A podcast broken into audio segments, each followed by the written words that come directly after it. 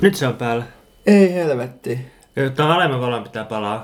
No, Ei minä.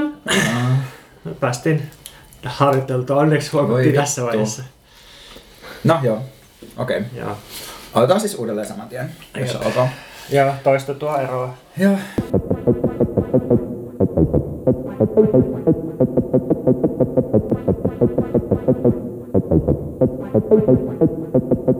Kuuntelet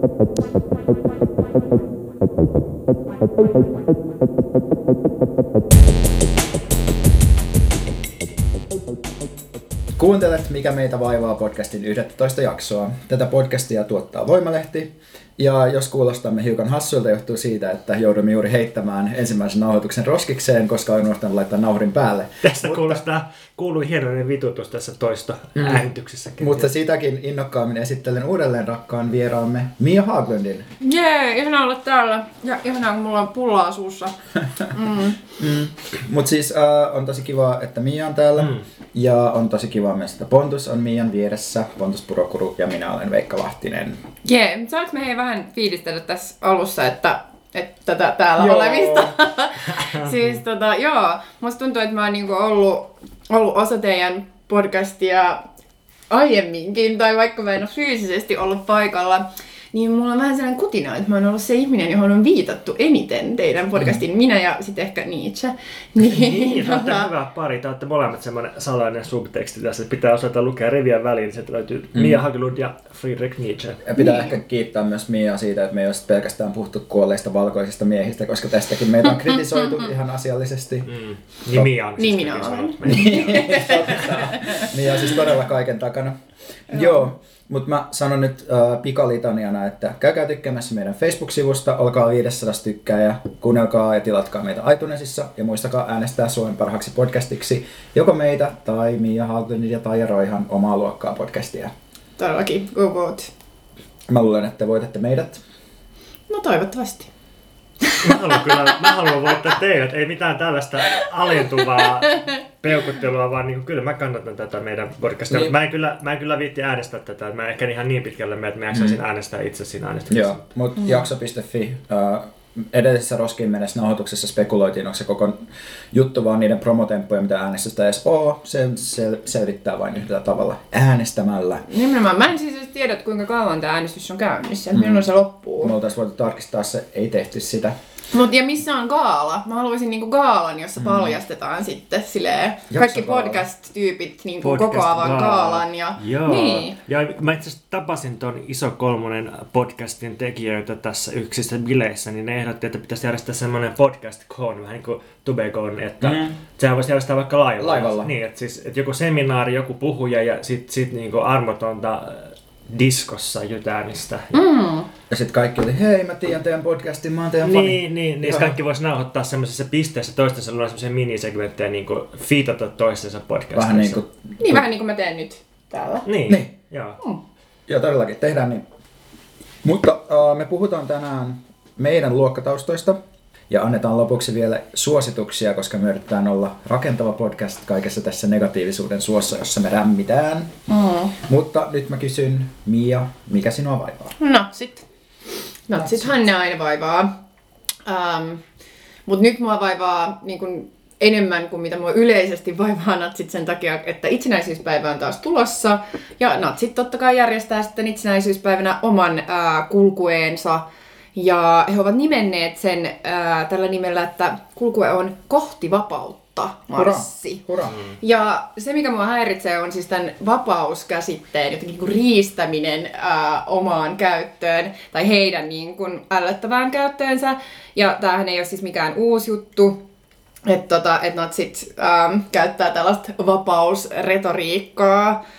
Ähm, myös Pohjoismaisessa neuvostossa niin oikeistopopulistipuolueiden ryhmä on nimeltä Vapaa Pohjola.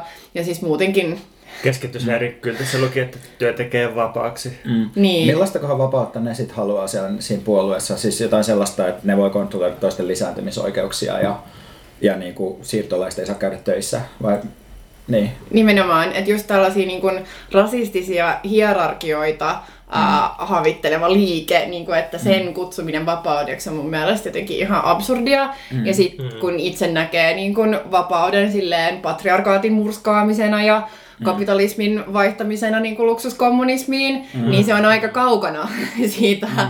ää, natsien jotenkin mm. vapausajatuksesta. Mm. Niin mua vaan ärsyttää, että he jotenkin saa omi tämän käsitteen. Musta meidän pitää omia se takas. Jep. Ja mun mielestä tässä on niinku ihan hyvä, hyvä kela, mitä niinku itse asiassa myös muistan, että on joskus ihailu Lee Andersonissa, että se sanoi joskus aikoinaan, että oikeudenmukaisuuskäsite pitäisi niinku omia niinku mm, tavallaan. Mm, ja sitten mm. semmoista, että se, että ajattelee nimenomaan silleen, että ei kaikkea vaan niinku kritiikin kautta, mm. vaan myös silleen, että mitä me voidaan niinku ottaa haltuun silleen, että ihmiset innostuu meidän tavasta määritellä vapautta oikeudenmukaisuutta. Mm. Niin kyllä mulle, että useampaa ihmistä kiinnostaa kuitenkin se luksus kuin se, että sä voit olla niin kuin jotenkin silleen kotona hakattavana, mitä noin natsit suunnilleen haluaa. Mm, mm, mm. Mm. Joo, tuosta natsikulkoista, niin tuntuu, että siellä on paljon isompi symbolinen merkitys kuin, kuin vaan niin kuin se, että joku 150 mats, natsia ehkä marssii kadulla.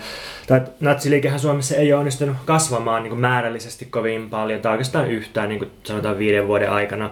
Että niillä on aktiivia sen ja ehkä joku, äh, joku tota alle sata edelleen. Mutta sitten se, että ne pystyy marssimaan kadulla ylipäänsä, niin se on, se on kyllä niin kuin aika iso semmoinen kehitys, mitä on tapahtunut tässä kymmenen vuoden aikana, että ei, ei kymmenen vuotta sitten, niin olisi minkälainen natsimarssi julkisesti onnistunut Suomessa, koska niitä ei yksinkertaisesti ollut poliittisena liikkeenä, ja sitten toisaalta jos olisi, niin olisi blokattu heikkona ja heveröisenä pois kadulta. Ja, ja tästä on hyvä nyt sitten kääntää katse Puolaan, jossa on siis tämän podcastin nauhoituspäivänä ollut tällainen nuorfasistien organisoima marssi, jossa on, joka on ollut olemassa joitakin vuosia ja aluksi satojen ihmisten marssi ja tänään siellä on poliisin ilmoituksen mukaan ollut 60 000 ihmistä ää, niin kuin täysin rasististen tunnusten alla marssimassa. Et mun mielestä toi on jo jotenkin toi määrä. Toki Puola on erilainen maa kuin Suomi, mutta siinä on musta jotain oikeasti todella hälyttävää. No joo, on. Siis Jussi Korhonen kirjoitti aika hyvän kolumnin tota, seuraan, ää, jossa hän sitten taas ää, rinnastaa pohjoismaisen vastarintaliikkeen ja heidän jotenkin vapauden tai siis sen, sen valtion, mitä he haluaa perustaa niin kuin Isiksen kalifaattiin, mikä on mm. musta erittäin onnistunut ää, mm, mm. vertaus. Joo, pohjoinen kalifaatti. Joo, kyllä musta on ihan hyvä niin kuin nimenomaan, koska se vielä suututtaa niin paljon suomalaista äärioikeistoa, että muistuttaa, että, että fasisteja ne on ne terroristit ihan samalla tavalla mm, kuin mm. nämä tyypit, että, mm. että pitää ne niin kuin, tavallaan lähellä toisiaan ja muistaa, että, että mulla ja Olli Immosella on paljon vähemmän tekemistä keskenämme kuin jollain terroristilla ja Olli Immosella. Mm. Terveistä vaan Ollille sinne eduskuntaan. Mikä sua Veikka vaivaa? Uh, no tänään vaivaa vähän vähemmän, koska mulla oli eilen illalla tämmönen lauantai yksinäinen kotiilta ja sitten mä menin Twitteriin ja twiittasin sata asiaa, jotka mua vituttaa satavuotiaassa Suomessa. Musta tuntuu, että sulla pitäisi olla useammin tällaisia yksinäisiä kotiiltoja niin, Pontussa oli sitä mieltä, että se on jotenkin tekee mulle hyvää, että mm. mä oon, oon kotona. Mä en ole itse tästä ihan varma, mulla on myös välillä vähän yksinäistä. Mutta tota, uh, no itse asiassa sitten sen tämän takia, tämä Suomi 100 juttu ei nyt enää vaivaa mua niin paljon, niin mä voisin sen sijaan puhua siitä, että kun mä kirjoitin tästä Kordelinin säätiöstä ja siitä, että miten ne oli antanut rahaa tällaiselle vähän epämääräiselle ää, äärioikeistoon kytkeytyvälle porukalle tämmöiseen turvapaikanhakija-uutisointikirjan kirjoittamiseen, niin sen yhteydessä niin kuin mua vaivaa se, että miten mä en niin kuin oikein koskaan muista lopettaa keskusteluja ajoissa, niin kuin nettikeskusteluja, että et mä jotenkin edelleen vähän elän semmoisessa harhassa, että se olisi jotenkin niin kuin hyödyllistä käydä semmoista näennäistä dialogia tyyppien kanssa, jotka selkeästi ei niin kuin jaa sunkaan edes mitä argumentaation perus, perusedellytyksiä tai perussääntöjä.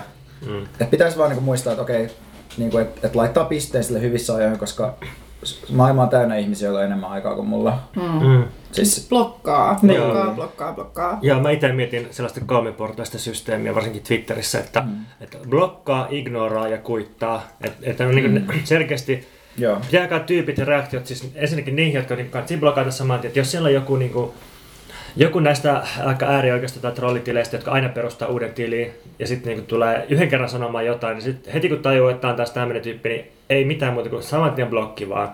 Ja sitten toisaalta on tyypit, jotka niinku, joita ehkä katsi blokata, mutta jotka katsi ignorata, että ei vaan katsi niinku ottaa mitään kontakteja, ei katsi ruokkia niitä.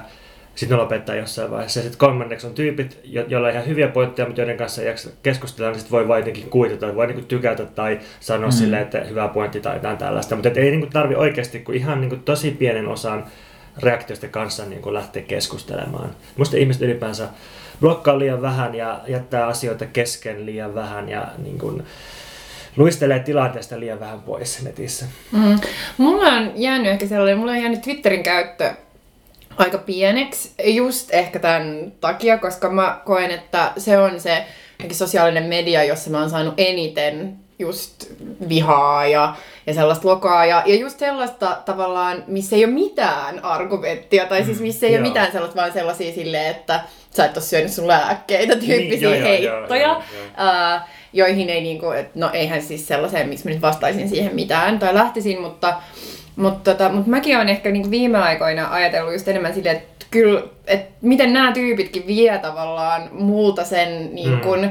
oikeuden olla kertomassa jotenkin mun mielipiteitä tai mun näkökulmia, koska musta, mä oon kokenut, että okei, että no, jos mä en halua niin kun, lähteä keskustelemaan mm. tai niinku tällaisten tyyppien kanssa, niin sit, sit mun ei pitäisi niinku olla siellä yhtään niinku siellä mediassa. Että sit tavallaan, että et jos mä nyt niinku aion kertoa mun mielipiteet, niin mun pitäisi varmaan sitten jotenkin niinku lähteä niihin keskusteluihin. Nyt myöhemmin mä tajunnut silleen, että en. Että ei mun tarvitse. Että kyllä mulla on oikeus kirjoittaa Facebook-statuksia ja kyllä mulla on oikeus kirjoittaa niinku twiittejä ilman, että mun tarvitsisi lähteä niinku vääntää siitä sisällöstä jokaisen kommentaattorin kanssa. Mä olin eilen opettamassa blogin kirjoittamista sellaisen yhden kaverin tällaisilla omilla pikkufestareilla ja siellä mä annoin vaan niin kuin kaksi neuvoa ihmisille tähän liittyen. Toinen oli, että ei koskaan tarvi olla sen kohteliaampi kuin sen ihmisen puheenvuorot, jotka sua puhuttelee. Et jos ne on tylyjä, sä voit olla tyly. Ja toinen oli, oli niin kuin tähän blokkaamiseen liittyen vaan, että että sinä, sinun oma someseinäsi ei ole valtiollinen virasto, jolla olisi kuulemisvelvollisuus, eli et pidä yllä sellaista paikkaa, jonka täytyy tarjota kaikille alusta. Tosi hyvät neuvot. Mm. Tosi hyvä. Ja totta kai mä koen, että mulla on erilainen velvollisuus käydä keskustelua vaikka joidenkin niin kuin, vaikka feminismiin saavien tyyppien kanssa, koska mulla on tavallaan etuoikeus, joka suojaa mua siinä. Että mulla mul voi olla enemmän kärsivällisyyttä kuin jollain tyyppi, johon kohdistuu Suomi jotain sortoa, mm. mutta mut kuitenkin. Pontus, mikä vaivaa? Mä vaivaa se, että meidän kirkasvalolamppu putosi ja hajosi. Nyt kun Ei. keskellä pimeitä marraskuuta, niin, niin sitten jotenkin se oli vain symbolista sille, että se viimeinen toive, toivo ja niin teknologinen apuväline tähän helvetillisen synkkyyteen niin hajosi ja sitten tilasin uuden ja sitten siinä kestää aika kauan ennen kuin se saapuu. Niin... Oliko se mahdollinen itsemurha? No se oli aika lähellä reunaa se lamppu, että se oli, se oli niin kuin ehkä avustettu itsemurha. Että niin kuin se siitä varmaan pudonnut. Toi on kyllä synkkää. Joo, joo. Niin, niin sitten sit vaan jotenkin taas tunki tämä arktinen pimeys ja kylmyys ja nihkeys silleen luiden ja ytimien väliin. Ja sitten sit mä oon lukenut viime aikoina ilmastonmuutoskammaa, josta on selvinnyt, että, että Suomen ilmasto niin lämpenee silleen kaksi kertaa nopeammin kuin, niin kuin planeetan ilmakehä keskimäärin. Että tänne tulee kyllä niin kuin aika lämmintä suhteessa nykyiseen, mutta sitten se tarkoittaa sitä, että tänne tulee itse asiassa vielä pimeämpää, koska tulee pilviä ja sateita paljon enemmän.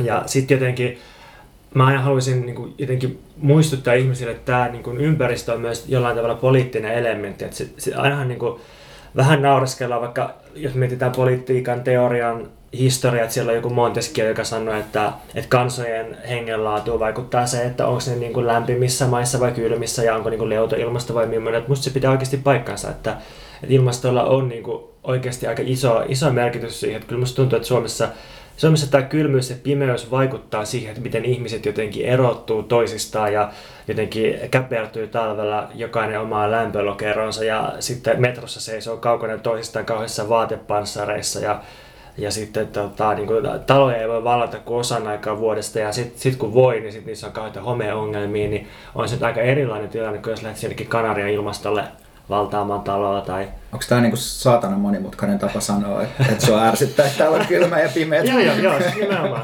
okay. Musta tässä ei mitään, mitään monimutkaista, mutta, mutta siis...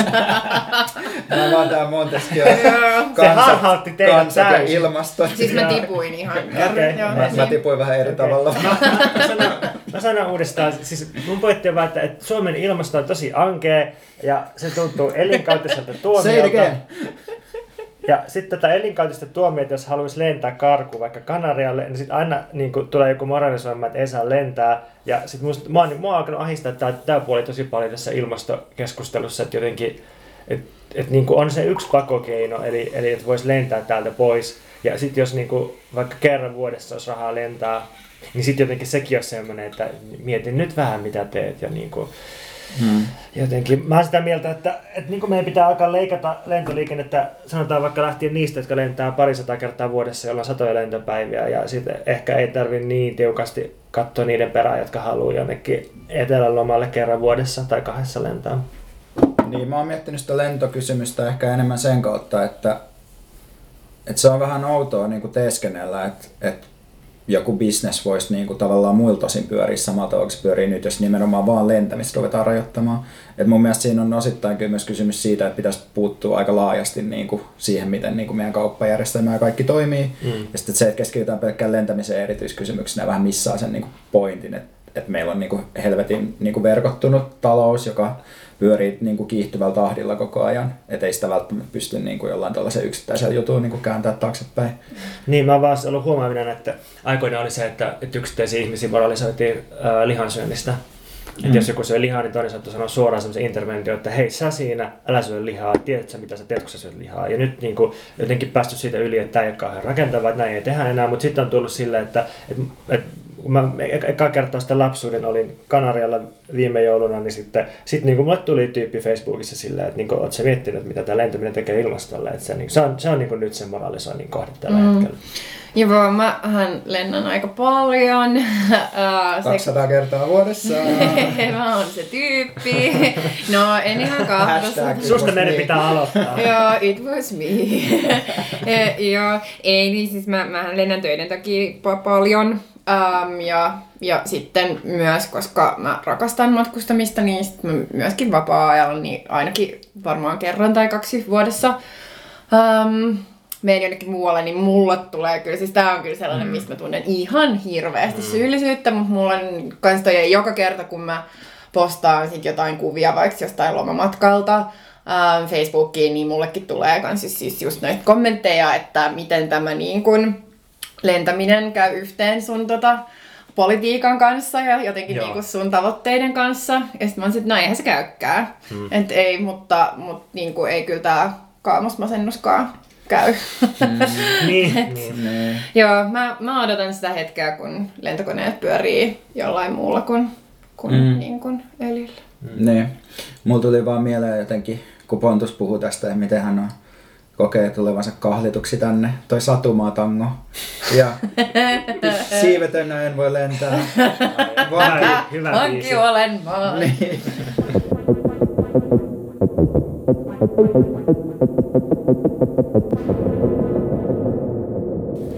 Mia kutsuttiin tänne lukemattomista eri syistä, koska me arvostetaan juttuja, mitä sä teet. Ja me myös jossain vaiheessa pohdittiin, me ollaan tehty sunkaan yhtä podcastia ja mä olisin mm. mielellä aloittanut sunkaan kaikkia uusiakin. Mutta yksi juttu, mikä nyt viime aikoina on, on pyörinyt meidän keskusteluissa jonkun verran, uh, on ollut sosiaalinen erottautuminen ja luokkataustakysymykset. Ja tämä liittyy osittain siihen, että sekä minä että Mia ollaan myös yliopistolla jotenkin pohdittu näitä juttuja, erityisesti Pierre Bourdieu'n kautta, koska meidän molempien gradut liittyy jollain tavalla tähän. Mutta siis uh, tietysti harrastetaan kaikenlaisia, niin kuin, kaikenlaista itsehavainnointia, muiden ihmisten havainnointia ja tällaista. Ja yksi tällainen mun niin kuin, havainto jonka myös muut pöydän ympärillä olevat on jotenkin vahvistanut, on se, että että Pontuksen ja Mian sukulaisuuden tunnistaa parhaiten laittamalla mut siihen keskelle. Eli me ollaan Mian kanssa jonkinlaista ääripäät ja veikkaa sen välittävä tekijä. Niin öö, no ehkä tämä perheyhtäläisyys on mun mielestä ihan hyvä, hyvä niin kuin tapa, että mussa on niin kuin teitä molempia mm. ja sitten teidät niin kuin, teitä yhdistää niin kuin tämä välilinkki. Mutta siis se, mikä mun mielestä tässä on jotenkin kiinnostavaa, tämä voi olla outoa teidän mielestä. Ei, tämä on hyvä. Niin. Mutta mikä on kiinnostavaa mun mielestä se, että, että mulle, mulla ja Pontuksella on ehkä enemmän niinku samanlainen luokkatausta kuin mulla mm. ja Mialla. Mutta sitten me ollaan kaikki todettu yhdessä, että mä ja Mia ollaan niinku hipstereitä ja Pontus ei ole. Mm. Sitten nämä niin mun mielestä vie sellaisia niin monimutkaisiin tavalla luokan erottautumisen kysymyksiä, joita olisi hauska pohtia. Musta on ihanaa, että nyt on todistettu tälle on the record, että Pontus ei ole hipsteri. niin. Mutta toisaalta se on just tässähän, eikö tämä hipsteri-juttu just liity se, että ihminen, joka sanoo olevansa hipsteri, ei tajua siitä jutusta mitään, ja ihminen, joka sanoo, että se ei ole hipsteri, yleensä on hipsteri. Niin, että sä oot niinku kaikista hipstereitä. Mutta jos ei sano kumpaankaan, vaan niinku toiset sanoo siitä, että se ei ole hipsteri, mitä sitten? En tiedä. Okei, okay. Mutta oot sä? En kommentoi. Kuin Antti Tuisku. Niin. oot sä niin jo? Mitä mä? Niin. Hipster? Joo, on mä kyllä. Joo. On, Joo. on, on. Joo, mutta pitäisikö meidän jossain niin tunnustusten hetki ja puhua vähän meidän niin kuin, luokkataustasta? Senä jonkinlaisena voimaantumiskierroksena. Joo, mutta saanko mä lainata Liv Strömqvistia ihan aluksi tälleen niin kuin Aina. luodakseni on mm. tämmöisen moodin tässä. Että kun, siis mähän on teidän kautta tutustunut Liv Strömqvistiin ja sitä nyt hehkutetaan kaikkialla, mutta niin pitääkin hehkuttaa. Ja mä luin tämän Nousu ja tuho äh, sarjakuvakirjan just, että tässä on semmoinen loistava kaksi sivua, jossa eka niin kuin sanotaan, että että kerrotaan, että miten ihmiset yleensä puhuu haastatteluissa omasta menestyksestään, että, että jos vaikka kirjailija menestyy, niin sitten haastellaan, että no mikä sun salaisuus on, niin sitten sanoo, että no mä teen niin kovasti töitä, että mä oon aina tehnyt niin kovasti töitä, tai yrittäjä sanoo, että, että, että musta tuntuu, että mä kuolen, jos mä en niin kuin harrasta yritystoimintaa ja ilmaise itseäni tämän kautta tai, tai jotenkin, että se on unelmien tavoittelu. Tällaista niin abstraktia höttöpuhetta ja sitten Liv Strömqvist miettii, että mitä jos niin joku sanoisi kerrankin haastattelussa, että että, tota, että vaikka tällä, että mua on kyllä aina ajanut mun keskiluokkainen itsetunto, että, se- että sen takia musta on tullut menestynyt. Tai että, että jo lapsena mulle tuli vahva tunne siitä, että just mun pitää perustaa omaa podcast ja se varmaan johtuu siitä, että mä kuulun keskiluokkaan. Niin. Helvetin totta ja samastuttavaa kyllä. On, siis Liv Strömqvist on niinku the queen. Musta se on tavallaan myös niin kun, ihanaa, että, että edelleen eletään sellaisessa maailmassa, jossa kun jotain juttua ruvetaan kääntää vaikka ruotsista suomeksi, niin se keskustelu ajautuu silloin, niin kun tulee Suomeen ja sitten tulee ajankohtaista. Mm. Koska se on ollut tavallaan se, että miten kirjallisuus on toiminut aiemmin myös, että on niin kuin käännetty juttuja.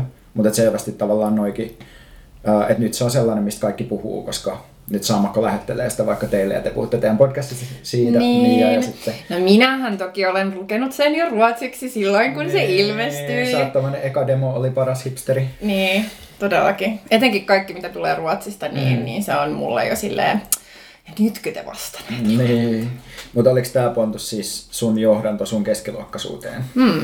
Äh, joo, joo, siis mä, mä kyllä heti mietin, tai olen miettinyt ennen tota, mutta varsinkin kun luin ton nyt, niin että mä voisin hyvin sanoa haastattelussa, että koska mua on rakastettu paljon lapsena ja mua on tuettu silleen semmoisesta lähtökohdista, että että tota, tekemällä töitä saa tuloksia aikaan ja sitten, että kannattaa luottaa tulevaisuutensa ja sitten jos ottaa niin kuin hillitysti laskelmoiden riskejä ja tekee paljon töitä, niin sitten voi saavuttaa unelmansa ja että, että mulla on tiettyjä kykyjä ja niihin kannattaa panostaa, niin niin kyllä mä luulen, että tämä kaikki niin kuin lapsuuden kotitaustasta on vaikuttanut siihen, että, että mä niin kuin, ehkä silleen niin kuin kolmikymppisenä on jotenkin päässyt suurin piirtein siihen suuntaan, mihin mä oon ehkä joskus jo kauan aikaa sitten halunnut.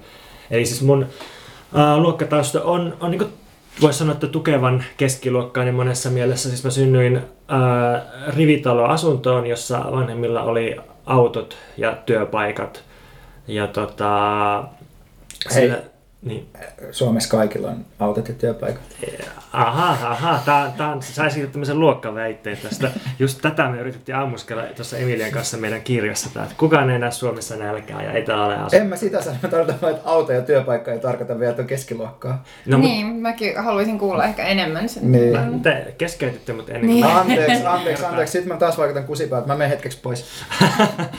Ei, mutta siis ei, mun mielestä toi oli niinku jo semmoinen, että niinku lapsena mä ajattelin, että se, se on vaan niinku joku ää, semmoinen valintakysymys tai niinku makuvivahde, että asut se omakotitalossa, rivitalossa vai kerrostalossa. Ja lapsena mä olin itse sitä mieltä, että olisi ollut paljon siistimpää asua kerrostalossa, kun postikin tulisi suoraan niinku ovesta, eikä tarvitsisi hakea postiluukusta sitä.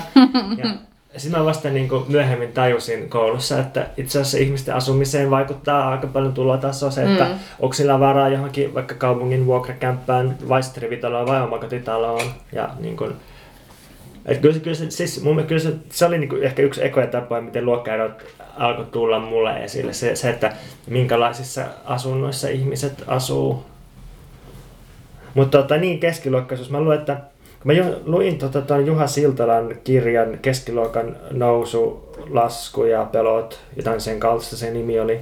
Niin siinä puhuttiin, että, että, että keskiluokkaa määrittää tosi paljon sellainen mentaliteetti, että, että niin luotetaan tulevaisuuteen, luotetaan siihen, että, että niin jos antaa niin panokseen jonkun eteen, niin sit saa siis siitä jotain. Et siis semmoinen niin rationaalinen elämänhallinta, itsehillintä ja semmoinen, että, että tekemällä työtä voi vaurastua ja menestyä, niin kyllä mä luulen, että mä oon niin tällaisessa keskiluokkaisessa mentaliteetissa kasvanut.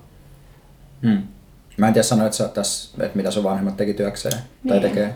Uh, uh, mun, Musta sillä on aika paljon väliä. Joo, siis mun, mulla on niin toinen vanhempi on valmistunut maisterista, on korkeakoulutettu, toinen taas e, muistaakseni, että lukion kesken, eli niin jakautuu tällä tavalla, mutta tota, ammatit on silleen keskiluokkaisia, että, että toinen on opettaja ammatiltaan ja toinen on työskennellyt media-alalla koko elämänsä. Joo. Mm. Ja siis pahoittelen, että mä en ajattele, että kaikilla on autot tai työpaikat, mutta mä ajattelen vaan, että se ei vielä niin kuin Suomessa sitä niin kuin luokkaa silleen määrää pelkästään. Että... Ei todellakaan. Ei se Joo. määrää, mutta siis niin kuin, Mm. on, on siinä aika massiivinen ero, että, että Mm. onko molemmat vanhemmat töissä ja on, onko kaksi autoa ja asuuko jossain niin kuin, ää, maaseudun ja kaupungin rajalla sellaisessa keskiluokkaisella asuinalueella vai sitten niin onko molemmat vanhemmat työttömiä ja, ja niin kuin ei ole varaa, varaa siihen Mm. ja tähän, niin kyllä se, kyllä se niin kuin jotain, jotain niin kuin lähtökohtia musta antaa. Joo, joo, totta kai. Mitäs Mm. Mia? No tota, äh, mun luokkatausta, tai mä itse määrittelisin sen ähm, työväen luokkaiseksi taustaksi, vaikka kumpikaan mun vanhemmista ähm, ei mun lapsuudessa niin tehnyt mitään sellaista pe- perinteistä, niin kuin miten se nyt sanoisi, työväenluokkaista työtä, vaan molemmat olisivat taas ähm, lentoalalla, tai siis siinä mielessä palvelualalla, että, että lento, lentoemäntä ja stuertti. Ähm, Mutta just mitä tulee koulutukseen ja näin, niin, niin kuitenkin niin kun, et ei, ei korkeakoulutusta eikä silleen, niin. Ähm, Mutta tota, mä oon siis Helsingistä ää, ja sitten täällä tavallaan kaikki asu kerrostaloissa melkein. Tai, mm. et, tota, mä asuin Lauttasaaressa lapsuudessa, niin, niin sitkään ei ehkä itse tajunnut aina, että on, oli aika erilaisesta luokkataustasta kuin vaikka monet, niin kuin, jotka oli mun kanssa samalla luokalla ala-asteella. Että mä jotenkin ajattelin vaan, että et jotenkin oli aina vähän sellainen fiilis, että on jotenkin jotain erilaisuutta niin kuin siinä omassa elämässä versus niin kuin monien muiden elämässä, mutta ei oikein osannut niin kuin asettaa sitä mihinkä tätä silleen, että mistä se niin kuin oikeastaan johtuu, mutta silleen, että et kyllähän niin kuin useiden muiden sitten taas mun luokkalaisten vanhemmat just oli jotain lääkäreitä tai, tai muuta niin kuin korkeakoulutusta, harjoitti jotain korkeakoulutusta vaativaa, vaativaa ammattia. Öm, joo, mutta sittenhän mä oon itse sitten taas korkeakouluttautunut ja sitten etenkin niin kuin mä sanoisin nyt sen, sen myötä, kun mä oon ollut työelämässä nyt neljä vuotta silleen päätoimisesti, niin, tota, niin sen myötä on kyllä itse keskiluokkaistunut tosi vahvasti tai elän hyvin niin kuin keskiluokkaista elämää. Mutta sitten taas kun mä Mä itse en, en ehkä usko tällaisiin, niin kun, tai kiva kun Veikka jo mainitsi ähm, yhden, yhden sellaisen kuolleen valkoisen miehen, jota arvostan kuitenkin suuresti, eli, eli sosiologi Pierre Bourdieu, niin tota, ähm, niin just, että en ehkä usko siihen, että vaikka sä voit tehdä siis monetaarisen niin kuin luokkaretken aika nopeastikin, tai siis voi tehdä just tällaisen silleen koulutuksen kautta, joka sitten kestää vähän pidempään, mutta vaikka voi mennä niin kuin tosi rikkaisiin naimisiin mm. tai jotain tällaista.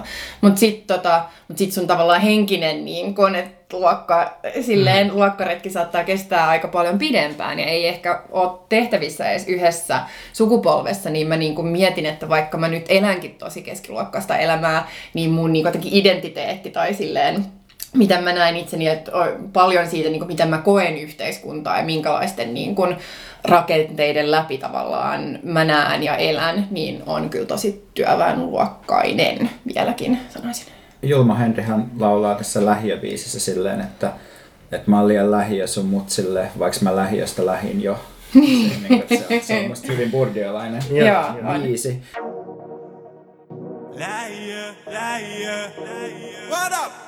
Lähiö, lähiö, lähiö. Lähiö, lähiö. Yeah, yeah,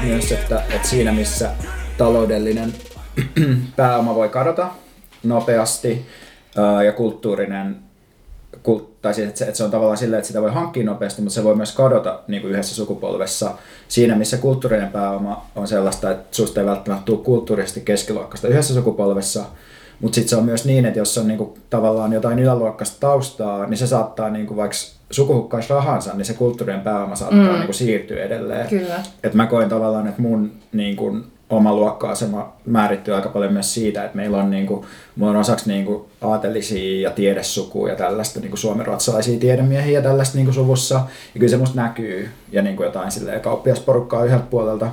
Vaikka sitten niin kuin, me oltiin tosi köyhiä, että mä oon niin kuin, Turusta, me asuttiin työväenluokkaisella omakotialueella. Jo, tällaisiakin siis on olemassa. Mm. se kyllä ei ole enää työväenluokkainen omakotialue, mutta oli silloin.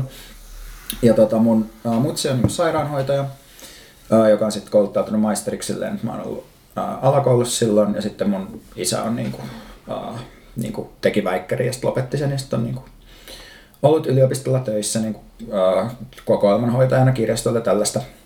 Että tavallaan mä oon niinku, niinku silleen jossain mielessä keskiluokkainen, jossain mielessä mä oon elänyt aika sellaista, niinku, mulla on ollut aika sellainen niinku lapsuus, että me ollaan niinku just syöty mikropizzaa, mutta sitten toisaalta, niinku, että kirjahyllyt on ollut helvetin täynnä kaikkea tosi kiinnostavaa. Että mm. et se on jotenkin aika tämmöinen niinku tosi, ehkä jossain mielessä niinku suomalaiselle tyypille hyvin sekalainen luokkatausta. Mutta sitten se kulttuurinen pääoma, mikä siellä on, on mun mielestä tosi voimakasta ja se niinku on vaikuttanut asioihin. Mm. Mä taisin edes muista, että onko meillä ollut kirjahyllyä edes himassa. Mm.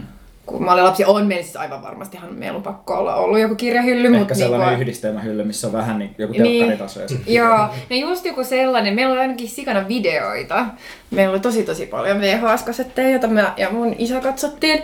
Mutta tota, mun äiti ei niinkään. Mutta meillä taas ei koskaan syöty mikropizzaa. Niin ei ikinä, ei mitään eineksiä. Siis mun, tota, mun äidin puoli ää, suvusta on kaikki niin kuin maatilalta. Tai siis silleen, että on sellaista niin kuin agraarisukua. Um, ja sitten mun, mun äidin sukupolvi on tavallaan se, joka on sit lähtenyt sieltä maatilalta pois, että se ja sen sisarukset tai kukaan ei nyt sitten enää niin kuin pidä sitä maatilaa siinä mielessä pystyssä, tai eihän tällaisia pienmaatiloja oikein enää olekaan Suomessa, Ää, niin tota, niin meillä taas aina oli tosi tärkeää just sellaista, että pitää olla niinku himas tehtyä ruokaa ja just, että niinku pitää olla jotenkin silleen terveellistä ja kaikki tällaisia niinku perustarpeita.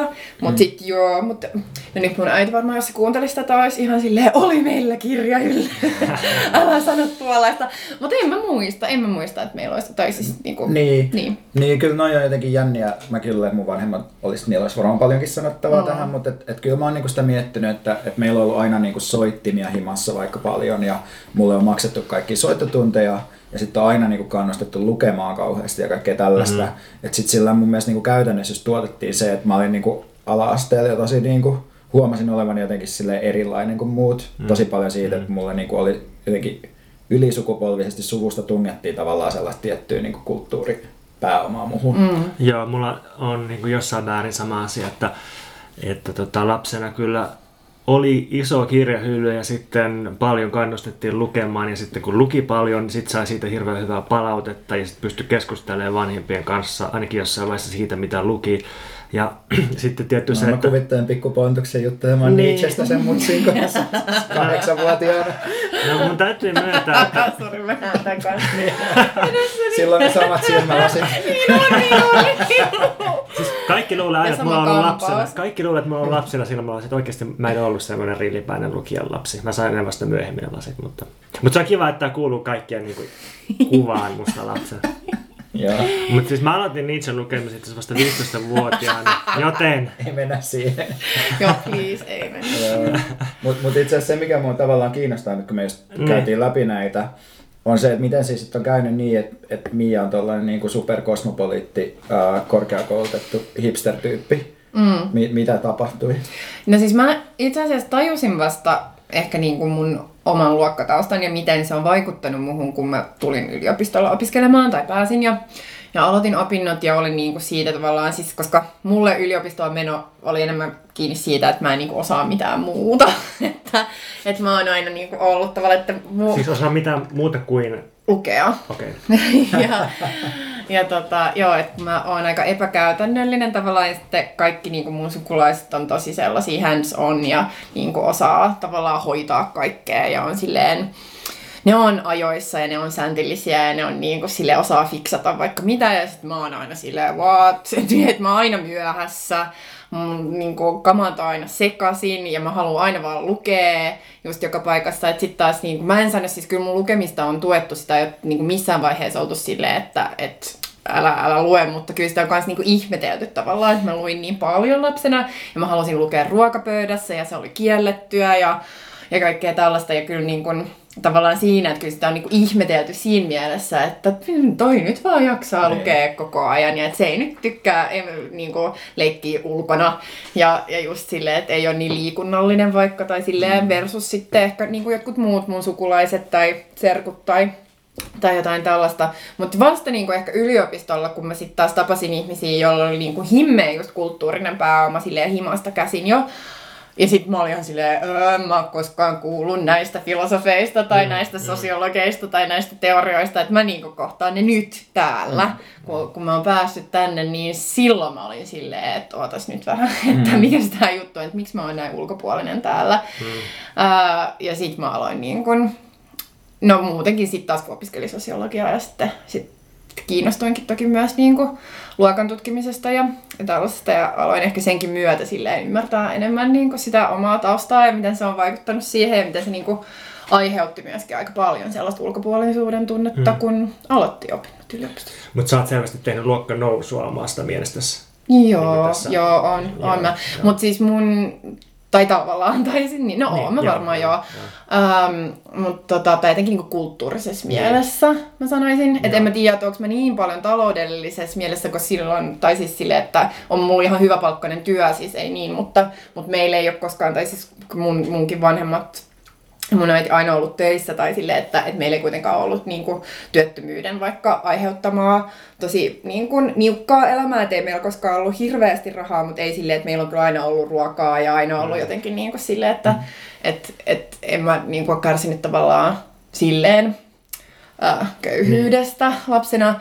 Ähm, mutta, tota, mutta etenkin tämä niinku kulttuurinen pääoma, mm. minkä on saanut just tota, ähm, opintojen kautta. Ja, ja toki sosiaalinen myös, Niin, että kaikki ne verkostot, jotka mm, sitten taas mm. auttaa taas mua saamaan vaikka töitä tai ää, keikkoja tai, tai niinku mitä tahansa, niinku mitä ei ole, mutta, mutta se kosmopoliittisuus on ehkä niinku tavallaan myöskin asia, miksi mä en tajunnut ehkä mm. niin nuorena, että, että mä oon työväenluokkaistaustainen, mutta kun mun vanhemmat oli lentoalalla töissä, niin me matkustettiin tosi paljon, mm, siis myös kun mä olin pieni, niin sen takia tavallaan sit kun niinku on osannut useita kieliä pienestä pitäen, niin kuin nähnyt eri maailmankolkkia, niin sitten ei tavallaan ole tajunnut, että on niin paljon tietoa olemassa, mitä sä et osaakaan. Ja sitten tuli tota yliopistolle ja sitten silleen, ahaa,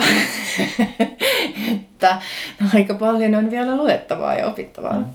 Mutta tuossa on musta jotain, mitä mä oon kuullut muidenkin niin duunaritaustasten kavereiden sanovan, just siitä, että, että jos vaikka niin teitä kahta tai teidän kertomuksia mm. vertaa, että, että sä sanoit just, että, että sä luit juttuja ja sitä kannustettiin, mutta tavallaan ulkopuolelta, ja sitten Pontus sanoi, että se on jutellut niin niistä mm. jutuista, mitä se lukee. Et musta tuntuu, että siinä on just se tavallaan ero, että, että niin monet perheet voi niin ajatella, että se on hyvä, että lapsi niin kouluttautuu, mutta sitten ne ei välttämättä pysty niin tarjoamaan just niin samantyyppistä tukea. Niin, siihen osallistumaan siihen. Niin, niin mä luulen, että se on yksi juttu. Ja sitten toinen juttu, mitä mä tuossa äh, mietin, on just kun sä sanoit tavallaan, että et, et sä menit niinku yliopistoon, koska se oli ainoa, mitä sä osasit. Mm. Sit must, mä en tiedä, voi olla, että mä nyt tulkitsen tosi paljon tähän, mutta musta se kuulosti myös tavallaan siltä, että se on niinku sen sun jotenkin tavallaan, että, että miten on niinku puhuttu koulutuksesta ja mikä status sillä on suhteessa, tai miten korkeakoulutus on, niin kuin, millainen status sillä on suhteessa muihin asioihin, koska tavallaan meillä se oli niin kuin, kotona silleen, että ei ketään kiinnosta paskaakaan, mitä sä niin kuin, osaat, niin kuin, mitä muuta sä osaat, vaan se on se, että jos niin kuin, niin kuin, että sitten keskusteltiin vaan tosi tarkasti, että millaisia niin kuin humanistisia, matemaattisia, näitä ja näitä ja näitä kykyjä sulla on. Ja se niin kuin, tavallaan, että osaat sä korjaa jotain autoa, oli vähän sillä niin kuin, että no joku muu hoitaa sen kuitenkin. Mm. Mä osaan vaihtaa auton renkaat. Joo, ja mä liioittelen kyllä tosi paljon, koska mutkin lopetettiin vaihtaa autorenkaat. Mutta siis mä ehkä, niinku, että jos mä liiottelun kautta yritän tuoda Mm. jotain semmoisia ehkä niin. niinku, pieniä eroja. Niinku. Joo, mutta tämä on musta kiinnostava kysymys se, että, että kokeeko ihmiset sitten tälleen kolmekymppisenä, että ne on niin kuin samassa luokka-asemassa kuin missä niiden perhe oli silloin, kun ne syntyi tai, tai näin. Ja mun on ehkä vaikea vastata tuohon, että siis silloin kun mä muutin kotoa 2006, niin mä kyllä romahdin tosi matalille tuloille, että mä oon siis suurimman osan aikuiselämäni elänyt jo, jollain niin kuin 10 000 euron tai alle vuosituloilla. Mun naapuri päätti just alkaa porata. Se haluaa vaimentaa mun luokkapuheinta. Niin. Se voi olla porvari.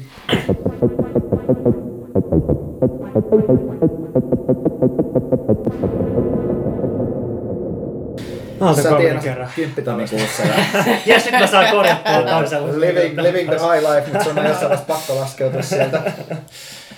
Okei, okay, niin. Niin mä oon elänyt suurimman osan aikuiselämästäni alle 10 tonnin tai 12 tonnin vuosituloilla. Ja tota, nyt pari viime vuotta on ollut parempia, koska mä oon päässyt käsiksi töihin ja apurahoihin. Uh, Mutta sitten, niin kun, että okei, että mä oon elänyt silleen tosi niukkaa elämää, että joku välillä niin kun, että 600 euroa kuussa sisältää vuokran. Mutta sitten tavallaan mä oon kuitenkin tukenut se taustalla, että, että jos mä niin ihan romahtaisin pohjalle, niin, niin varmasti mun vanhemmat lainaisi mulle rahaa. Että vaikka ne ei niin kun, tue mua rahallisesti suoraan, niin mä oon semmoinen niin kuin, kuitenkin silleen niin kuin, semmoinen viimekätinen ajatus turvaverkosta jossain, mikä niin kuin, erottaa mut kuitenkin sitten niistä, jotka niin kuin, normaalisti elää samanlaisilla tuloilla. Ja sitten, että nyt kun mä oon niin kuin, päässyt silleen, että tässä on niin kuin, pari vuotta, että mä oon ollut varmaan tuntunut tosi mystiseltä, mutta että mä oon varmaan niin kuin, keskituloinen suomalainen niin kuin ehkä yhden, kahden vuoden ajan, niin se on on kyllä tuntunut ihan mielettömältä nousulta tai että elämä on ollut ihan tosi paljon helpompaa ja mukavampaa ja nautinnollisempaa. Mutta, mutta sitten kun se ei ole millään tavalla turvattua toi toimeentulo, niin en mä niin kuin osaa sanoa, että mä niin kuin materiaalisesti tai siis niin kuin rahallisesti olisin tai pitäisin itseäni keskiluokkaisena, että kulttuurisesti ja, ja niin kuin sosiaalisen, sosiaalisten verkostojen kannalta ehdottomasti joo. Tai että niin kuin, että jos miettii, että ketä kaikki ihmisiä tuntee, niin se varmaan niin kuin siinä, ehkä meissä kaikissa kolmessakin on jotain niin kuin, jopa niin kuin eliittimäisiä piirteitä, että me tunnetaan mm. niin paljon vaikutusvaltaisia ihmisiä. Siis mehän ollaan itse myös Niin, totta kai, vaikutusvaltaisia totta ihmisiä. kai. Totta Ja- Ihan kai. oikeasti, että kyllä mun mielestä Niin. me, me monesta mielestä täyttää elitin tuntomerkit, vaikka niin mulla ei olekaan rahaa. Niin. Mutta et, et ehkä mä yritin vaan sanoa, että musta tuntuu, että mun nykyisessä tilanteessa yhdistyy tosi, tosi niinku raaka prekaarisuus sellaiseen tosi tukevaan keskiluokkaiseen taustaan ja tää, tää on niinku semmoinen jotenkin ristiriitainen sekasotku. Mulle tuli siis sellainen ajatus, että, että tavallaan, että onko sun niinku keskiluokkainen tausta tukenut sun niinku uskallusta heittäytyä tuollaiseen prekaariseen elämäntyyliin tavallaan, koska kun mulle ainakin et niinku asia, minkä mä oon kokenut, tai mi- mikä on mulle iskostunut niinku lapsuudesta asti todella vahvasti, on just tää, että et kyllä mulle on niinku, kyllä, siis koulutusta on promottu mulle, tai siis sille, että kyllä mun äiti on ollut aina silleen, että et hyvä, että sä tykkäät tuosta tukemisesta, koska äh, niin kun koulutuksesi ansiosta sun ei tarvitse tehdä niin paljon töitä kuin mä, tai siis kuin hän, että, että, että mun äiti on aina tehnyt ihan sikana duunia ja tehnyt usein niin kuin monta duunia samaan aikaan, tai siis sitä samaa alaa, mutta niin kuin usealle työnantajalle, jotta tavallaan silloin olisi mahdollisuus myöskin antaa meille jonkinlaista niin kuin materiaalisesti edes lähellä keskiluokkaista elämää. Ja sitten se on aina ollut tosi vahvasti silleen, että sun pitää niin kuin olla, sun pitää saada työ, sun pitää olla töissä, sun pitää niin kuin jotenkin kouluttautua silleen, että sä voit saada sellaisen työn, että sä voit saada niin kuin jotain rahaa ää, niin, että teet töitä 9-5, jotka esimerkiksi kellon ympäri koko ajan, mm. ähm, niin, tota, niin mulle taas mä en niinku uskaltaisi, siis mä en niinku uskalla heittäytyä tollaiseen, että vaikka mullakin välillä on sellaisia villejä ideoita, että ai vitsi, että mä haluaisin vaikka kirjoittaa tai mä haluaisin niinku heittäytyä niinku ehkä enemmän silleen luova, luovemmalle alalle, äh, kuin se, mitä mä nyt teen. Mutta sitten mä oon se, että en mä voi. Että en mä niinku uskalla, että mulla on pakko olla niinku nämä kuukausitulot ja mulla on niinku pakko olla tätä rahaa, koska, koska muuten niinku kaikki, kaikki menee. Tai jotenkin silleen, että mua, Joo. mua ahdistaisi niinku ihan liikaa. Ja sitten mulle on kans ehkä vähän sellainen, Mä tiedän, että ei siis mun niinku perhe tai mun sukulaiset todellakaan niinku odota multa mitään taloudellista tukea, mutta kyllä mulla kuitenkin on vähän takaraivossa sellainen, koska mulla oli se mahis, niinku, että mä, mä pääsin korkeakouluun, mä oon niinku suorittanut, mulla on niinku hyvä työpaikka, mulla on hyvä palkka, Uh, niin, niin mun pitää tehdä tämä. Että tavallaan, että mä oon se, joka voi tuoda sellaista tietynlaista niin kuin taloudellista stabiiliutta siihen, että jos, jos sit niin kuin jollain toisella lähtee käsistä tai jotenkin silleen, tai että... Siis kenellä toisella? Niin, niin joku mulla sukulaisella tai, mm. tai jollain, tai että et jos niin kuin, on joku romahdus, tai esimerkiksi se, että me saadaan niin kuin ylläpidettyä esimerkiksi meidän niin kuin landepaikka tai sille, joka on meidän suvu yhteinen, niin en mä niin kuin oikein näe, että kuka muu se on, paitsi minä, joka, tai, tai tavallaan, että se koulutus antaa Joo, mulle joo, velvollisuuden tai tuo mulle Joo. niin kuin velvollisuuden myös. Joo, siis kyllä mä ajattelen, että keskiluokkaisuus tosi paljon helpottaa riskin ottamista ja myös jotenkin sellaista, että jos on kokenut jonkinlaista turvaa monessa mielessä lapsena, niin sit, sit niinku on, on joku, mitä kantaa silleen ruumissaan sisällä ja sitten jos joutuu turvattomaan tilanteeseen myöhemmin elämässään, niin se on, kuitenkin eri asia kuin jos tulisi sellaisesta olosuhteesta, missä on sellainen fiilis, että koko ajan pitää niinku saavuttaa se turva ja niinku mm. koko ajan pelkää, että se turva lähtee pois. Mutta tota, mut en mä halua niinku tätä mun myöhempää elämää sille, että mä vähän kavaan semmoisia selityksiä, jotka niinku pelkistää kaiken perhesuhteeseen tai, tai edes luokkasuhteeseen. Tai luokkasuhteesta tietysti voi puhua muutenkin kuin vaan perheen kautta, mm. mutta tota, et siis munkin vanhemmat teki aina tosi tosi paljon töitä ja ne, ne aina oli mulle silleen, niin kuin, että, että hankit työtä, tee paljon töitä ja näin. Mm. Ja sit mä, niin kuin, mä, se on niin kuin se, mitä mä en ole tehnyt. Ja sitten niin kuin mä luulen, että, että okei, siinä voi olla jotain vastalausetta sitä niin kasvatusta tai jotain tällaista ympäristöä kohtaan, mutta on se myös sitä, että mä oon ollut ihan sairaan anti-autoritaarinen lapsesta lähtien, että mä oon, niin kuin, siis, mä oon kirjallisesti tapellut niin kuin paininut opettajien kanssa välillä, koska mä en vaan suostunut tekemään jotain, mitä ne on käskenyt. Ja sitten mä tajusin, että, että ei helvetti, työelämä on vielä pahempaa, että, niin kuin, että koulussa niin kuin, että sulla on niin kuin, nuorena joku mahdollisuus vähän silleen niin kuin pistää vastaan ja mennä niin kuin jostain väleistä. Mutta et, et työelämässä sun pitäisi oikeasti totella niin kuin vielä tiukemmin pomoa kuin opettaja koulussa. Niin mä ajattelin, että palkkatyö ei ole mua varten. Aina silloin kun mä puhun, ei koskaan silloin kun te puhutte. Tää on niinku paska sketsi. Mistä vitusta Mutta Pontus, siis oot sä oikeasti niinku kirjaimellisesti paininut sun opettajan kanssa? Sille Rehtorin kanssa. Fyysisesti. Mä Kirja- hävisin se ottelu. siis, Mun lukion rehtorin kanssa niin, oli sotaveteraanin tilaisuus, jonne mä olin menossa takki päällä. Se oli silleen mua blokkaamassa juhlasalin ovella. Ja sitten me painittiin, ja sitten mä hävisin sen ottelun, ja sitten mä lähdin tosi järkyttyneenä pois tää kyllä tulee kyllä sarjaa, sille mä näen sut taas sellaisena hahmona. Siellä oot vaan silleen, ei. siis mä, olin, mä olin tosi ongelmallinen koulussa. Mä kerran sytyytin koulukirjat tuleen tunnilla ja niinku... Mitä? Niin. Oikeesti? Joo. Mahtavaa. Mä en kyllä, sitä mä en kyllä näe. Sä oot, yleensä, sä oot aina se, joka on niin rauhallinen. Joo, mutta sit, niin et jos mä, jos mä niinku joudun tekemisiin joidenkin auktoriteettien kanssa, niin se, se on niinku ihan helvetillistä. Se, mä en niinku siedä yhtään sitä. Mm. Mielenkiintoista. Mä en tiedä selvittää, mistä tämä poraaminen tulee, mutta mä epäilen, että se on toisessa rapussa. Tai, mutta tässä on vain yksi rappu tässä talossa, joten se saattaa olla myös toisessa talossa. Se niin kuulostaa siltä, että se olisi tässä. Mm. Se kuulostaa Vieressä. siltä, että se olisi päässä se. Joo. mutta en mä tiedä, niin kuin mä oon jotain sanomassa ehkä tuohon, mitä Pontus sanoi, mutta mä nyt en enää oikein muistakaan, mitä se oli. Mm.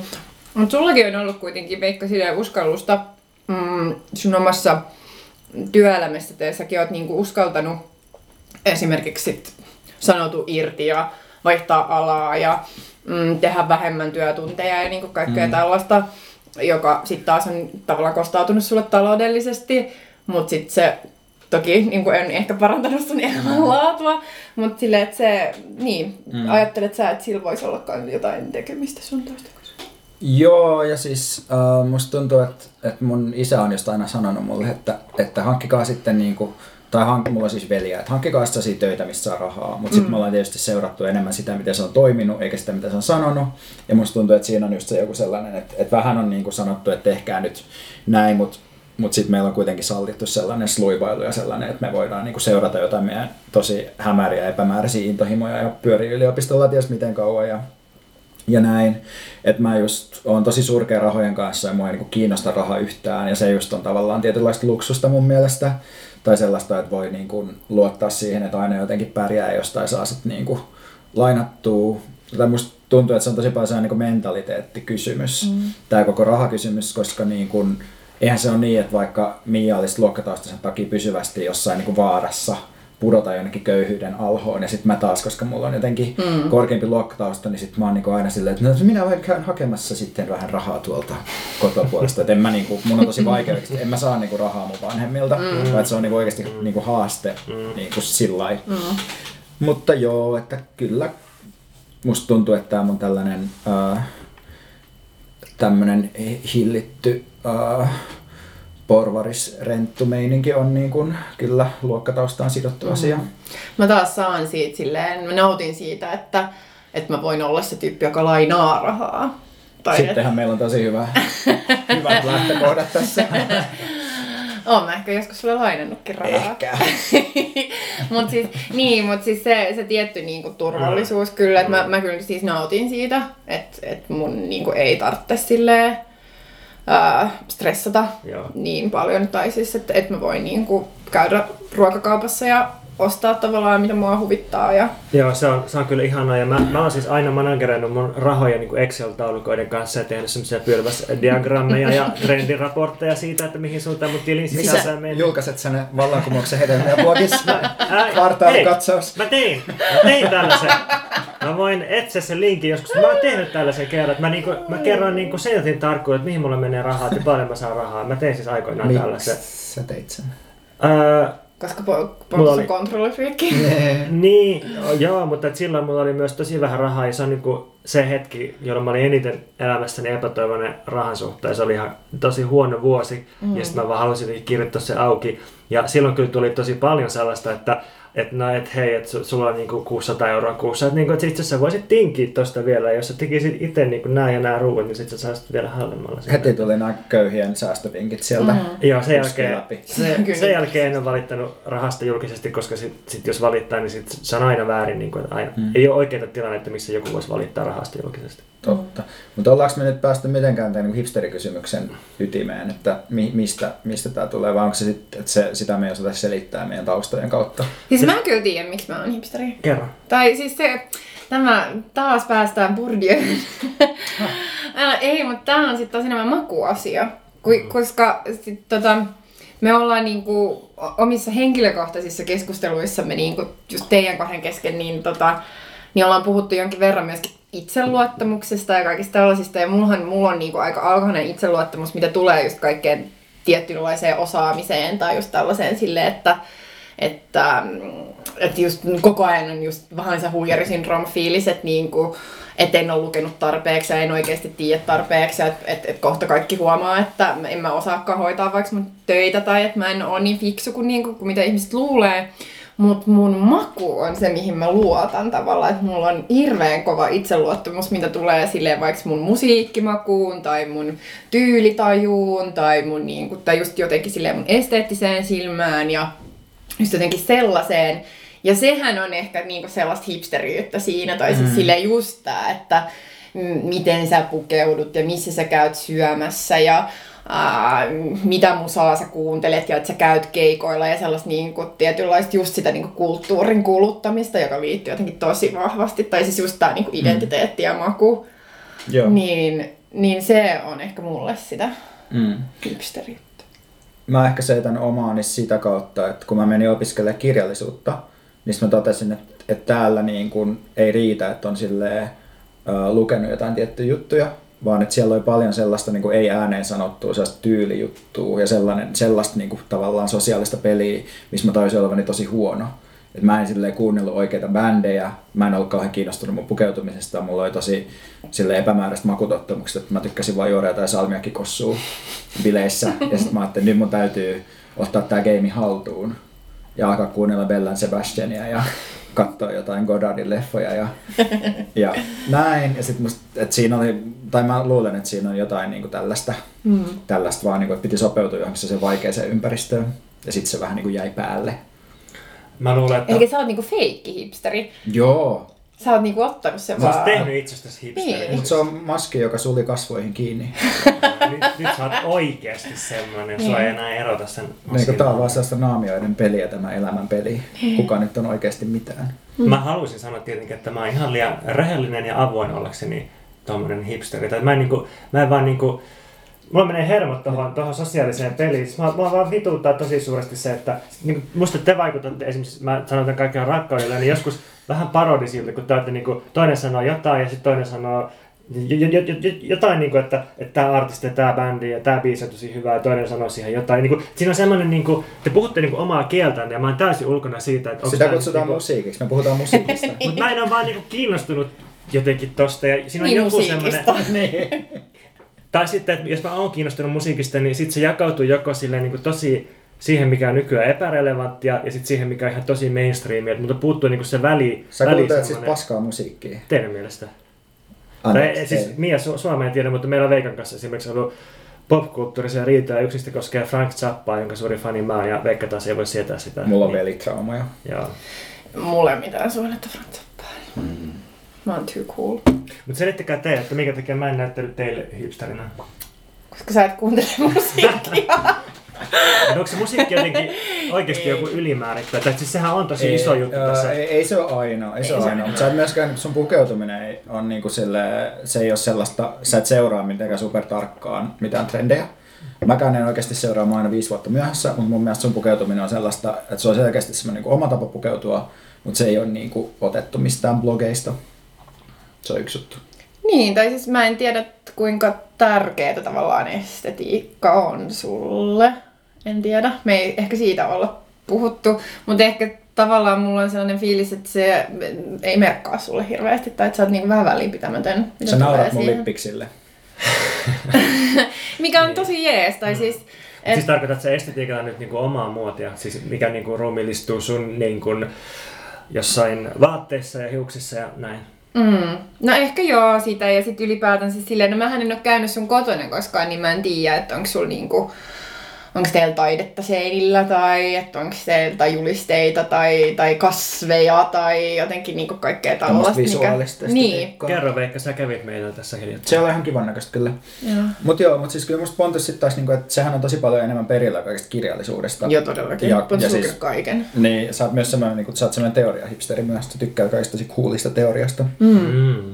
Että tavallaan mä luulen, että se vaan niin kuin, menee vähän niin kuin eri alueelle Joo, se sun joo, sellainen joo, niin kuin avantgardistisuus. Joo, eli mä oon niinku teorian konnossööri ja niinku, Mm. joo, Niin, ja sit sä tunnet kyllä kaikki cooleja tyyppejä tosi paljon. niin kuin teidät. Niin. Niin. Esim. Kyllä se mun mielestä sitä paitsi oot vähän hipsuli. Siis ei Niin. sille, ei se, ei, ei, et sä niinku pääse kyllä tästä irti tai sille, että et sä voi niinku asettaa tuossa ulkopuolelle. En mä puhdas var- varmasti ole, niin. Niin. niinku tässä.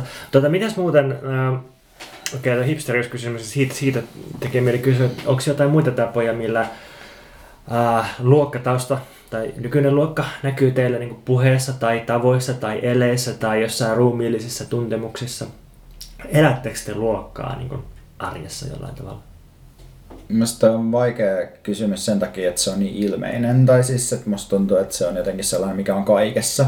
Tai mä oon tosi niellyt sen kyllä sen niin kuin, ajatuksen habituksesta sellaisena, että niin kuin, ö, olemista kokonaisuudessaan määrittävänä asiana, että se on niin kuin, havaitsemisessa, puheessa, eleissä, koko ruumiillisuudessa. Ja mulla se niin kuin, musta tuntuu, että että miten mä puhun, niin kaikki ne käsitteet ja kaikki ne niin kuin kantaa sitä historiaa, mitä mä oon lukenut ja, ja se, että mist, millaista jostain taiteesta ja musasta tällaista mä tykkään, niin kyllä mä oon tosi tietoinen tavallaan siitä, että, että miten se on niin kuin suhteessa koko yhteiskuntaa ja ketkä muut ihmiset vaikka niin kuin harrastaa niitä samoja juttuja kuin mä. Että kyllä musta kaikki, että mä jotenkin tosi, tosi paljon niin pyöritän koko ajan päässä sitä sellaista erottautumispeliä, vaikka se oksettaa mua samaan aikaan. Mm. Mähän on siis sellainen um, papukaija puhuja. Uh, on sellainen tota, termi, mikä mä oon itse keksinyt.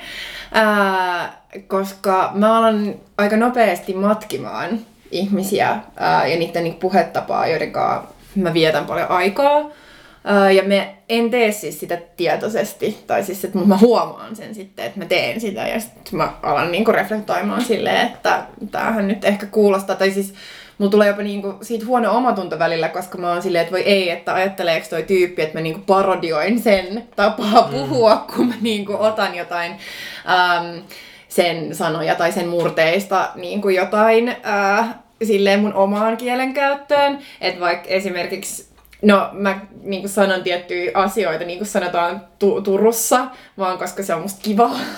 Silleen, ja enhän mä on täältä Helsingistä enkä Turusta. Ja sitten välillä mulla tulee sellainen fiilis, että ei joku turkulainen saattaa oikeasti suuttua mulle. Um, Mutta mä luulen, että se siis johtuu just siitä, että mulla on sellainen tietty uh, tota, kameleonttimaisuus, että että niin mä osaan tavallaan sekoittua siihen ympäristöön ja se tulee kyllä vahvasti mulle ainakin, mm. niin kuin, tai mä ajattelen, että se johtuu myöskin siitä mun spesifistä luokkataustasta tai siitä, niin kuin, miten, me ollaan, miten me ollaan eletty ja niin kuin sille, että me ollaan, tai mä oon niin kuin, yksin huoltaja äidin lapsena ollut sille lääkäreiden lasten kanssa koulussa ja jotenkin kaikkea tällaista, niin kuin, tota, että mä oon niin oppinut sille sopimaan mun mm. ympäristöön ja sit, mm. sit mä huomaan sen myöskin siinä kielenkäytössä, että, että mä sit vaan alan tehdä sitä, jotta mä niin kuin, mm. silleen olisin, niin sopisin jotenkin siihen ympäristöön, missä mä sit oon tiettynä hetkenä se on jännää. Mutta mä teen sitä etenkin suomeksi. Sitten taas ruotsi, joka on mun äidinkieli, niin mä en tee sitä yhtä paljon. Et mulla on ehkä vahvempi niin kuin oma tapa puhua ruotsiksi, mutta sitten kyllä mä teen sitä siis myös ruotsiksi, mutta, mutta ehkä vähän vähemmän vielä kuin suomeksi. Joo, mulla on sanottu, että mun rauhallisuus ja itsehillintä niin kavaltaa se keskiluokkaisuuden mm. sieltä. Että mä en tiedä, ei se ihan noin yksinkertaisesti ehkä mene, koska tuntee aika keskiluokkaisia ja yläluokkaisiakin tyyppejä, jotka on tosi levottomia ja puheliaita. Ja Mutta... tulee myös mieleen, että onko työväenluokka sellaista niin kuin täys ADHD-sekoilija jengiä sitten? No se havaitaan enemmän sellaisina. Siis se ei voi niin sanoa, että se on jotain, mutta et, et kyllä, niin kuin, kyllä työväenluokkainen tapa käyttäytyy, musta nähdään silleen, niin selvästi sille, että se on niin häiriköivää ja kova äänistä ja jotenkin... Niin se on se kertomus ja... siitä. Niin, niin, mm. niin, niin mutta et, kyllä, kun mä just, just olen jutellut niiden niin työväenluokkaisten kavereiden kanssa, jotka on puhunut tästä mulle, niin kyllä niin kuin, niillä on se kokemus ollut just, että kun ne meni yliopistoon, niin sitten jotenkin oli vähän niin kuin väärän, vääränlainen siihen.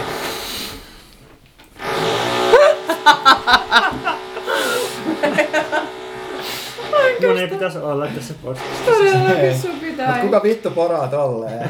Ihan oikeesti. Miksi sitä voi hoitaa kerralla loppuun? Oi saatana. Nyt se taas lopetti. niin. Koska Pontus lopetti puhumisen. Mä haluan vaan vaientaa sut.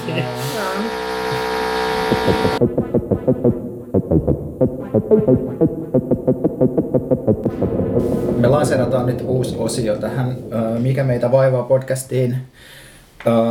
Ja tämä tehdään nyt rakentavuuden hengessä. Mä ehkä pikkuhiljaa alan kypsyä tähän ajatukseen, että aina ei tarvi haukkua kaikkea. Eli me halutaan kehua siistejä juttuja. Ja Tämä on varastettu tämä suositusosuus Hillalta ja Inarilta, joka on podcast, johon olen törmännyt Taija Roihan suosituksesta. Ja mielestäni voidaan sitten samalla aloittaa kehuminen tästä Hillasta ja Inarista. Eli mä oon ollut tosi fiiliksissä tämän, tämän podcastin löytämisestä. Sitä on vissiin tehty jo yli vuosi. Niillä on joku parikymmentä jaksoa olemassa. Se on musta tosi freesi, feministinen kiinnostavalla tavalla, ei yhtään preachy, myös akateeminen sellaisella tavalla, että ne selittää tosi hyvin kaikki juttuja, sillä ne saa ne abstraktit jutut jotenkin puhumaan ihmisten arjen kanssa. Ne puhuu tosi hyvin Judith Butlerista esimerkiksi nyt, kun kuuntelin uusimman jakson.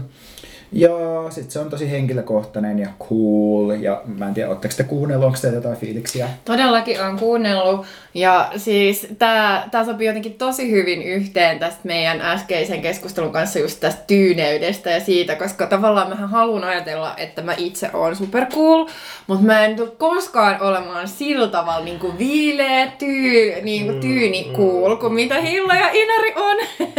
Et niissä on siis sellainen niin kuin kuuliuden jotenkin taso, jolle mä en vaan tule koskaan pääsee, mm. mutta mä tykkään siitä. Mm. Mä oon kyllä ihan samaa mieltä, että me ei voida koskaan kukaan meistä olla niin coolia kuin Hilla ja Inari. Ja mä en ehkä voi koskaan olla cool sitä paitsi enää sen jälkeen, kun mä oon sanonut, että mä tuun keskiluokkaisesta taustasta, että se on nyt lopullisesti menetetty se mm, mahdollisuus. Kyllähän nekin kai tulee. Mun mielestä ne on puhunut siitä ainakin jotain. Aa, Toisella on psykoanalyytikkosuku. Aivan, ja mä kuunnellut vaan pari jaksoa niitä, mutta mä olin tosi vakuuttunut niiden seksijaksosta, koska ne puhuu seksistä silleen niin kuin tosi lakonisesti tai siis silleen niin kuin matter of fact tyyliin. Ja ja tota, sille, että siinä ei ollut mitään niin kuin, ää, rankistelua eikä mitään estoja ja se oli, se oli niin kuin tosi, tosi vaikuttava jakso. Mm, joo, ne puhuu mielestä myös ihanasti kuukautisista ja jotenkin vaan siitä, että saattaa, koska ei ole kauhean häveellistä, saattaa vaan sanoa, että tuli vähän läpi silleen jollekin kavereille jossain porukassa. Sitten se on myös mm. ihanaa jotenkin se, että myös sanoo sen niin kuin siinä podcastissa silleen vaan ohi mennä tai jotenkin. Mutta joo, se on musta superkiva.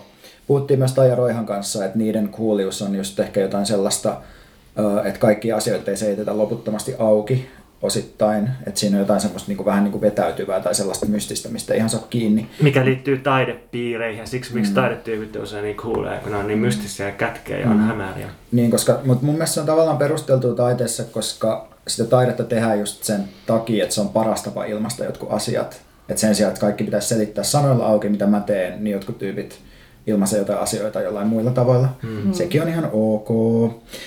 Mutta sitten mä haluan ihan nopeasti kehua vielä toista juttua. Mun, me tehdään tämän jakson niin myöhään, että näyttely on valitettavasti jo loppunut, mutta mä kävin Create Spaceissa tuolla Albertin kadulla katsoa semmoisen Alokkaat-nimisen näyttöön, jonka on tehnyt Antti Ahtiluoto. Ja sitä tyyppiä on tuolla paikalla siellä Create Spaceissa ja se alkoi jutella munkaan ja sitten meillä olikin tosi hauskat keskustelut niin kuin, uh, itsenäisyydestä ja asevelvollisuudesta ja valtion harjoittamasta väkivallasta ja miehuudesta ja valokuvasta. Mulla ei tullut yhtään tyhmää olo, vaikka mä en tajua valokuvasta mitään. Mutta sen nettisivulla cargocollective.com kautta Andifi on näitä kuvia, niin kannattaa käydä katsoa. Joo, no mä haluaisin taas ähm, suositella vähän musaa, mikä tota, Mustakin voi tulla hipsteri kohta. niin, mikä jotenkin sopii. Siis tää, tää ei, ollut, ei, ei tullut reaktiona tähän. Tota, että mä olin ajatellut tämän jo ennen meidän musiikkikeskustelua, mutta nythän tää sopii niin kuin erinomaisesti vielä tähän, että mä tosiaan ajattelin äm, tähän vähän musasuosituksia. Eli no etenkin, siis mä, mä niin kuin rakastan Litku Clementtiä, että silleen rakastan capslokeilla. Se on vaan niin sairaan upea esiintyjä, sanottaja. Uh, joo, joo, upea, upea, upea tyyppi. Uh, ja sen siis uusin biisi, joka löytyy Spotifysta, jonka nimi on Yöt on unta varten, on niin sairaan hyvä. Mä oon kuunnellut sitä niinku repeatillä silleen jotain viikkoja. Mun kämppis kuuntelee sitä repeatillä. Ja just Taija, jonka kanssa mä teen sitä toista podcastia, niin tota, se kuuntelee sitä repeatillä. Ja mun mielestä niin kaikkien pitäisi vaan kuunnella Ja sitä tämän takia myös mä ja Pontus ollaan kuultu se monta kertaa se biisi. Niinpä, te ette, ette päästä. Um, ja Litku Clementillähän on siis, no on, on varmaan useitakin kokoonpanoja tai niinku eri, eri musajuttuja, mutta yksi toinen, jossa, jossa hän uh, on keskeistä roolissa, on sellainen bändi kuin Mäsä, joka on kans musta niin kuin erinomainen. Siis, siis sellaista energiaa saa niin kuin etsiä kyllä, että, että mitä sillä kokoonpanolla on, kun on lavalla. On aivan niin kuin, siis parasta sellaista crazy baalaus, joraus, ää, menoa. Eli jos niin kuin, teillä on mahdollisuus päästä, päästä näkemään mäsää livenä, niin menkää ihmeessä. Um, toinen bändi, jota mä ajattelin suositella, on Kynnet. Mä itse asiassa suosittelin sitä jo myös omaa luokkaa podcastissa, mutta mä teen sen nyt taas. Uh, koska musta sekin on sitten taas toinen tällainen niin kuin kotimainen um, tota, musaskenen tulokas, tai en mä tiedä, onko se nyt enää niin tulokas, onhan nyt soittanut jo vähän aikaa, mutta, tota, mutta joka on tehnyt muuhun siis vaikutuksen, äm, ja sen keulakuva on tällainen kuin Teemu Tanner, joka on tota, soittanut siis lukuisissa muissakin bändeissä, mutta tässä hän on niin kuin just solistina ja, ää, ja sanottajana, ja silleen musta nämä on tosi hauskoja ja freesejä biisejä ää, tota, rakkaudesta ja ehkä vähän epäonnistuneesta rakkaudesta. Ja myöskin niin kuin Teemu mun mielestä pääsee nyt oikeuksiinsa tässä bändissä ja lavalla ja on niin kuin todella todella hyvä mun mielestä esiintyä ja sen lavakarisma on myös myös tota, jotain, mitä, mitä kaikkien tulisi saada kokea. Eli kynnetkin nyt ähm, vetää keikkoja tällä hetkellä ympäri Suomen, niin tsekkaakaa, menkää katsoa, ne on hauskoja. Mä oon ainakin myyty näille suosituksille. Hyvä. Mä ehkä kuuntelen tämän jakson jälkikäteen ja kirjoitan ylös kaiken, mitä sä sanoit ja alan kuunnella sitten. Ja mä voin antaa sulle siis musalistan. Mä voin tehdä sulle... Test tehdä Spotify, joo, Spotify-listan joo, sulle, todellakin, Pontus. Voisiko, voisiko omaa luokkaa tehdä semmoisen omaa luokkaa Spotify-listan? Niin, meidän pitäisi kyllä. Joo. Joo. Niin, ja sitten mä voisin suositella siis meitä, omaa luokkaa. Kuunnelkaa mun ja Taija Roihan podcastia, jos te tykkäsitte tästä mun, mun läsnäolosta tässä podcastissa. Tämän takia sä haluaisit meidän. Totuuden nimissä mun piti juontaa tää sisään silleen, että uh, ilmeinen suositus on tietenkin Mian podcast, käydään läpi vähemmän ilmeisiä, mutta hyvä, että sanoit sen. Itse aina itseään tyrkyttämässä. mä haluan suositella kahta juttua, joiden kautta pääsee just nyt hyvin käsiksi ilmastonmuutokseen. Nyt, jos ei ole ihan kartalla siitä, missä mennään, niin on tosi hyvä hetki. Ensimmäinen juttu on ehkä ilmeinen, se on toi Hanna Nikkasen ja opiskelijatyöryhmän kirja Hyvän sään aikana. Ja siis siinä on tosi kiinnostavaa se, että siinä ei ole vain yhtä kertomusta ilmastonmuutoksesta, että siinä ei ole jotain niin kuin, yhtä suurta väitettä, jota sitten puolusteltaisiin, vaan siinä on niin kuin, kymmeniä erilaisia tarinoita eri suunnasta. Siinä on, on niin kuin, luonnontiedettä, ympäristötiedettä ja sitten sit, sit siinä on politiikkaa ja kaikkea niin kuin, pitkän aikavälin seurauksia ja sitten äh, ihmiskohtaloita. Ja, ja sitten niin kuin, jonkinlainen rinnakkaistyö on Ylen julkaisema Jari Hanskan podcast nimeltä Tulevaisuus Hanskassa – ja siinä on myös sama idea, että tykitetään ilmastonmuutosta tosi erilaista suunnista ja sitten siinä on sellaisia dramatisoituja niin kuin monologeja, jotka sijoittuu tulevaisuuteen, jossa ilmastonmuutos on paljon pitemmällä, mutta joka ei silti ole mikään niin kuin helvetillinen dystopia tulevaisuus. Että siinä yritetään, yritetään niin kuin tavoittaa semmoinen tulevaisuus, missä ihmiskunta on jollain tavalla onnistunut jo mukautumaan ilmastonmuutokseen, että, että niin on ongelmia, mutta on, on myös jotain ratkaisuja ja niin kuin, et, et vähän jotain niin monimielisyyttä ja vivahteita tähän ilmastonmuutoskeskusteluun, joka helposti on sille, että, että täyttä duumia, me kaikki kuollaan kohta ja yhteiskunta romahtaa, tai sitten se on sitä, että päästökauppa ja hiilinielut ratkaisee kaiken. Niin tota, näiden kautta kannattaa siihen mennä käsiksi. Tosin mä haluan sanoa pienen kritiikistä podcastia kohta, että siinä on tosi huonot vitsit, joita vielä korostetaan tosi oudoilla äänitehosteilla. Että mä varoitan tästä.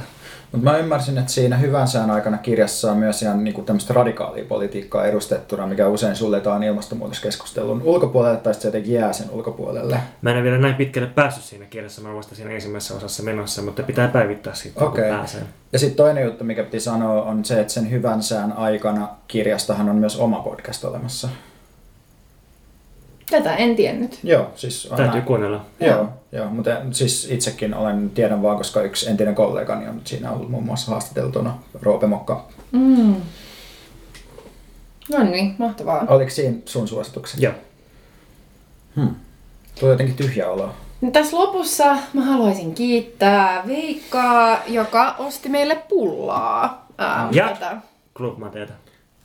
Oh, oh, tämä nimi, tämä, nyt, nyt se sanottiin se, mitä ei Okei, saa sanoa. ää, Tämä on vähän niin kuin Voldemort tässä podcastissa. Voidaanko me lähettää kirkkonummelle terveisiä, jos se Klubmate maahantuoja vielä toimii siellä?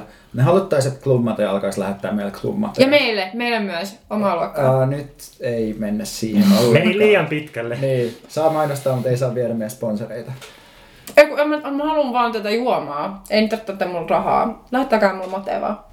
Se olisi kiva. No okei.